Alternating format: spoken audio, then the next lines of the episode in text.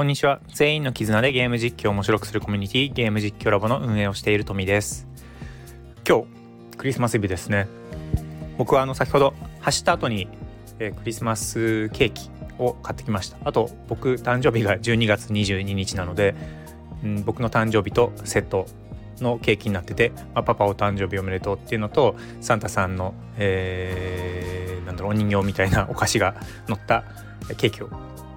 らってきました。注文してたので。ただちょっと今日今ですねうちの子供2人いるいるんですけど2人とも先週コロナにかかっちゃって先週今週かな？今週コロナにかかっちゃってお兄さんの方はうん味がしない味覚障害がちょっと出てるのでせっかくこのねあの美味しいものを食べれる時期にケーキが食べれない、まあ、ケーキは食べれるんですけど味がしないかもしれないなと思ってちょっとかわいそうだなという状況なんですけど、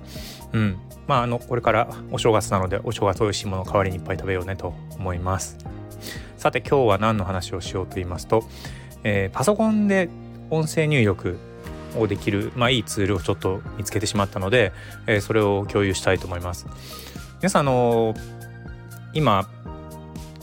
パソコンは手打ちで打ってる、まあ、キーボードを叩いている人と多分あの音声入力をする人といると思います。スマホはもうね大概音声入力できるようになってて、えー、iPhone でも Android でもそうなんですけどパソコンってなんかなかなか、え、進んでないというか Windows 僕は使ってるんですけど Windows のあのデフォルトで入っている最初から入っている自動に音声入力の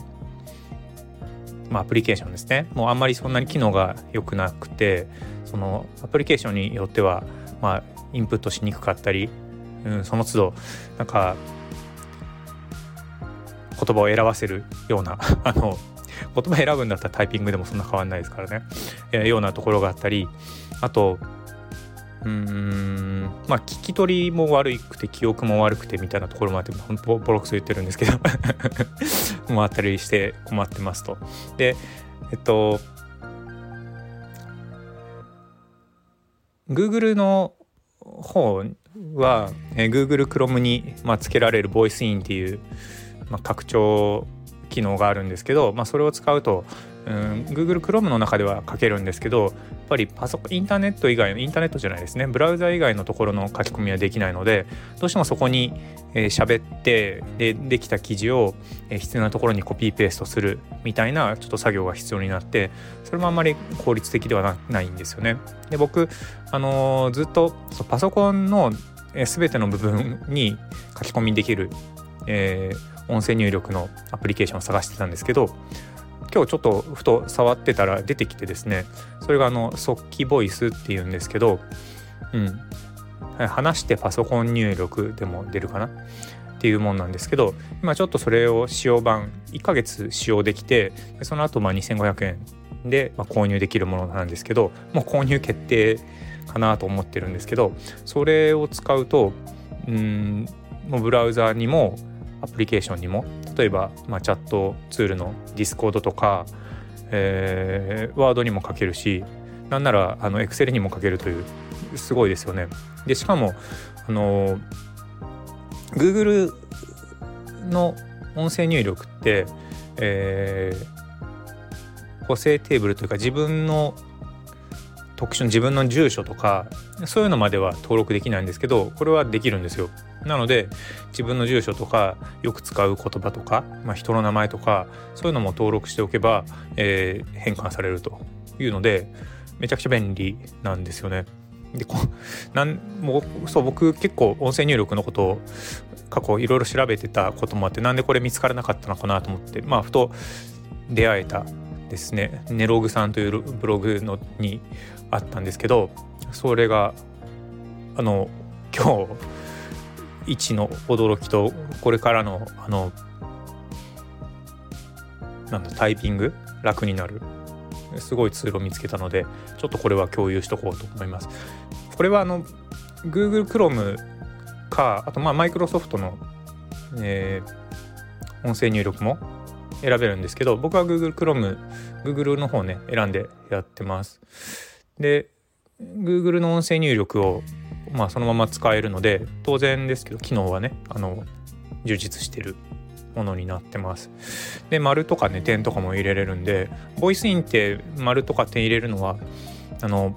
有料なんですけどこっちも有料なんですけどこちらでもできるので全然あの寸分たがわぬいい機能持ってるんですよね、うん、こんなあるんだと思ってびっくりしました。ソッキーボイスというアプリです。またあのリンクをこの概要欄につけとくんですけどうん。あのまあ、これは、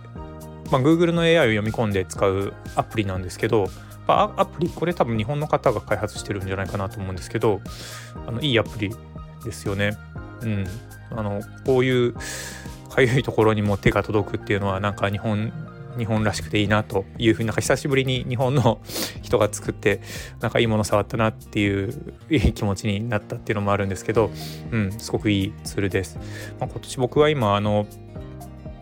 ジャスパー AI という、うん、ブログの記事を書いたり、えー、タイトルですねを決めたりする AI も使っててそれはあの海外の YouTube 活動もしてるのでその海外の YouTube のタイトルとか文章を決めるのに日本語も英語もいけちゃうので日本語で、えー、ベースの文章を作って、まあ、それを英語化するとか、うん、そういうのにも使えたりするんで、まあ、これからブログもね展開していこうと思ってるんでそのジャスパー AI を使ってたり翻訳はねディープ L というあのこれも翻訳 AI を使っててもうなんか AI なしに生きてないなと思って。そう。去年去年ぐらいはそうもう去年も、まあ、ディープ L は使ってましたけどどれほど AI 使ってたかなと思うんですけどこの今年1年でもう本当何もかも AI になっちゃったなという感じです。うん、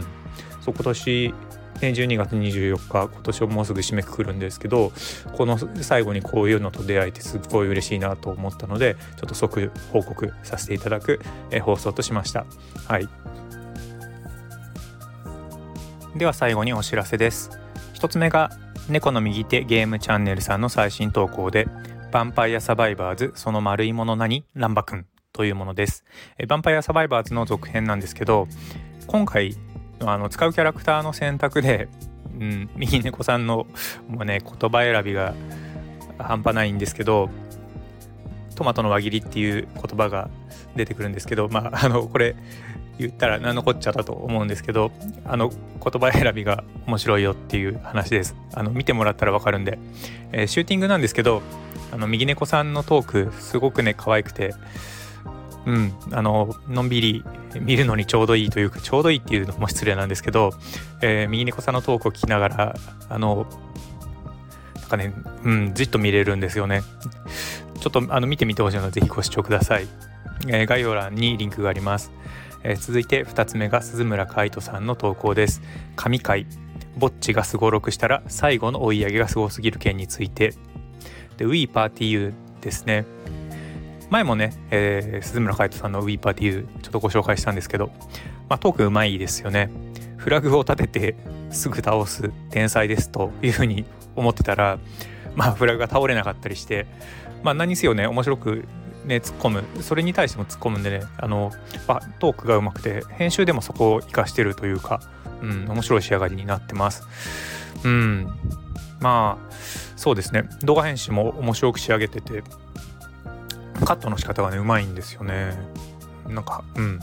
すごくいい仕上がりになっててめちゃくちゃ笑えるので是非これも見てもらえたらなと思います。概要欄にリンクがあります。ということで今日は以上にします。ありがとうございました。バイバイ。